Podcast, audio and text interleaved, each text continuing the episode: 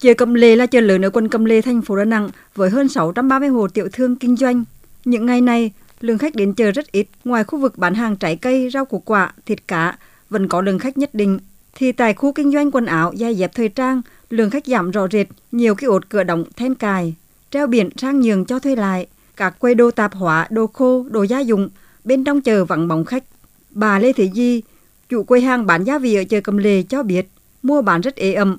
Mọi năm vào thời điểm này, bà Di đã nhập hàng về bán dịp Tết. Còn năm nay do dịch bệnh Covid-19, nên bà không dự trữ hàng hóa nhiều.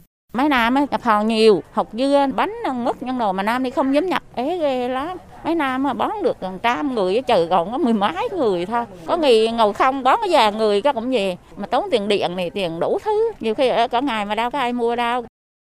Ông Đoàn Văn Hòa, trưởng ban quản lý các chợ Cẩm Lệ thành phố Đà Nẵng cho biết, ảnh hưởng dịch bệnh COVID-19 nên tình hình buôn bán của tiểu thương gặp không ít khó khăn. Theo ông Hòa, dịp Tết các năm trước, tiểu thương chợ Cẩm Lệ đã chuẩn bị dự trữ khoảng 3.000 tấn hàng hóa các loại phục vụ Tết, nay giảm xuống còn dưới 800 tấn hàng hóa các loại. Đúng ra cái thời điểm này tiểu thương đã trữ hàng để mà phục vụ cho Tết Nguyên đán. Nhưng mà trữ số lượng là 20 30% so với lại năm ngoái. Một cái khó khăn, số hộ tiểu thương cũng tạm dừng. Ban cũng đã chủ động và đề xuất cho Sở Nông nghiệp Phát triển Nông thôn hỗ trợ dân hoài ô cốp là sản phẩm đặc trưng của địa phương kinh doanh và xúc tiến thương mại cho những cái sản phẩm ô cốp. Nhằm phục vụ nhu cầu mua sắm của người dân dịp Tết Nguyên đán nhâm dần năm 2022, các siêu thị đã lên kế hoạch chuẩn bị nguồn hàng thiết yếu như hàng tươi sống, hàng đông lạnh, bánh kẹo, rượu bia nhập từ các nhà sản xuất uy tín. Các siêu thị cam kết không tăng giá bán với tất cả các mặt hàng, đồng thời đưa ra nhiều chương trình khuyến mại giảm giá tri ân khách hàng. Bà Võ Thị Thu Thủy, Giám đốc siêu thị Bixi Đà Nẵng cho biết. Lượng khách hàng nó sẽ giảm so với bình thường. Hầu như 20% khách hàng hiện nay người ta đã dùng qua online rồi, qua Zalo.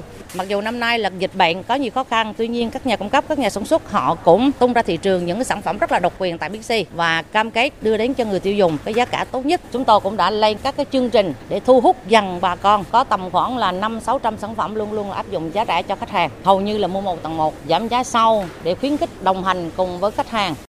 Trong bối cảnh dịch bệnh còn diễn biến phức tạp, người dân gặp nhiều khó khăn, ngành công thương Đà Nẵng cũng khuyến khích hỗ trợ các doanh nghiệp, hộ cá thể tham gia các hoạt động xúc tiến thương mại, thương mại điện tử, các hoạt động kết nối giao thương, chương trình khuyến mại kích cầu mua sắm. Ông Đoàn Ngọc Minh, Chánh văn phòng Sở Công Thương thành phố Đà Nẵng cho biết, từ nay đến Tết Nguyên đán nhâm dần năm 2022, Sở Công Thương liên tục tổ chức các chương trình kết nối giao thương, khuyến mại kích cầu tiêu dùng, đưa hàng Việt về nông thôn, các cụm công nghiệp phục vụ người tiêu dùng.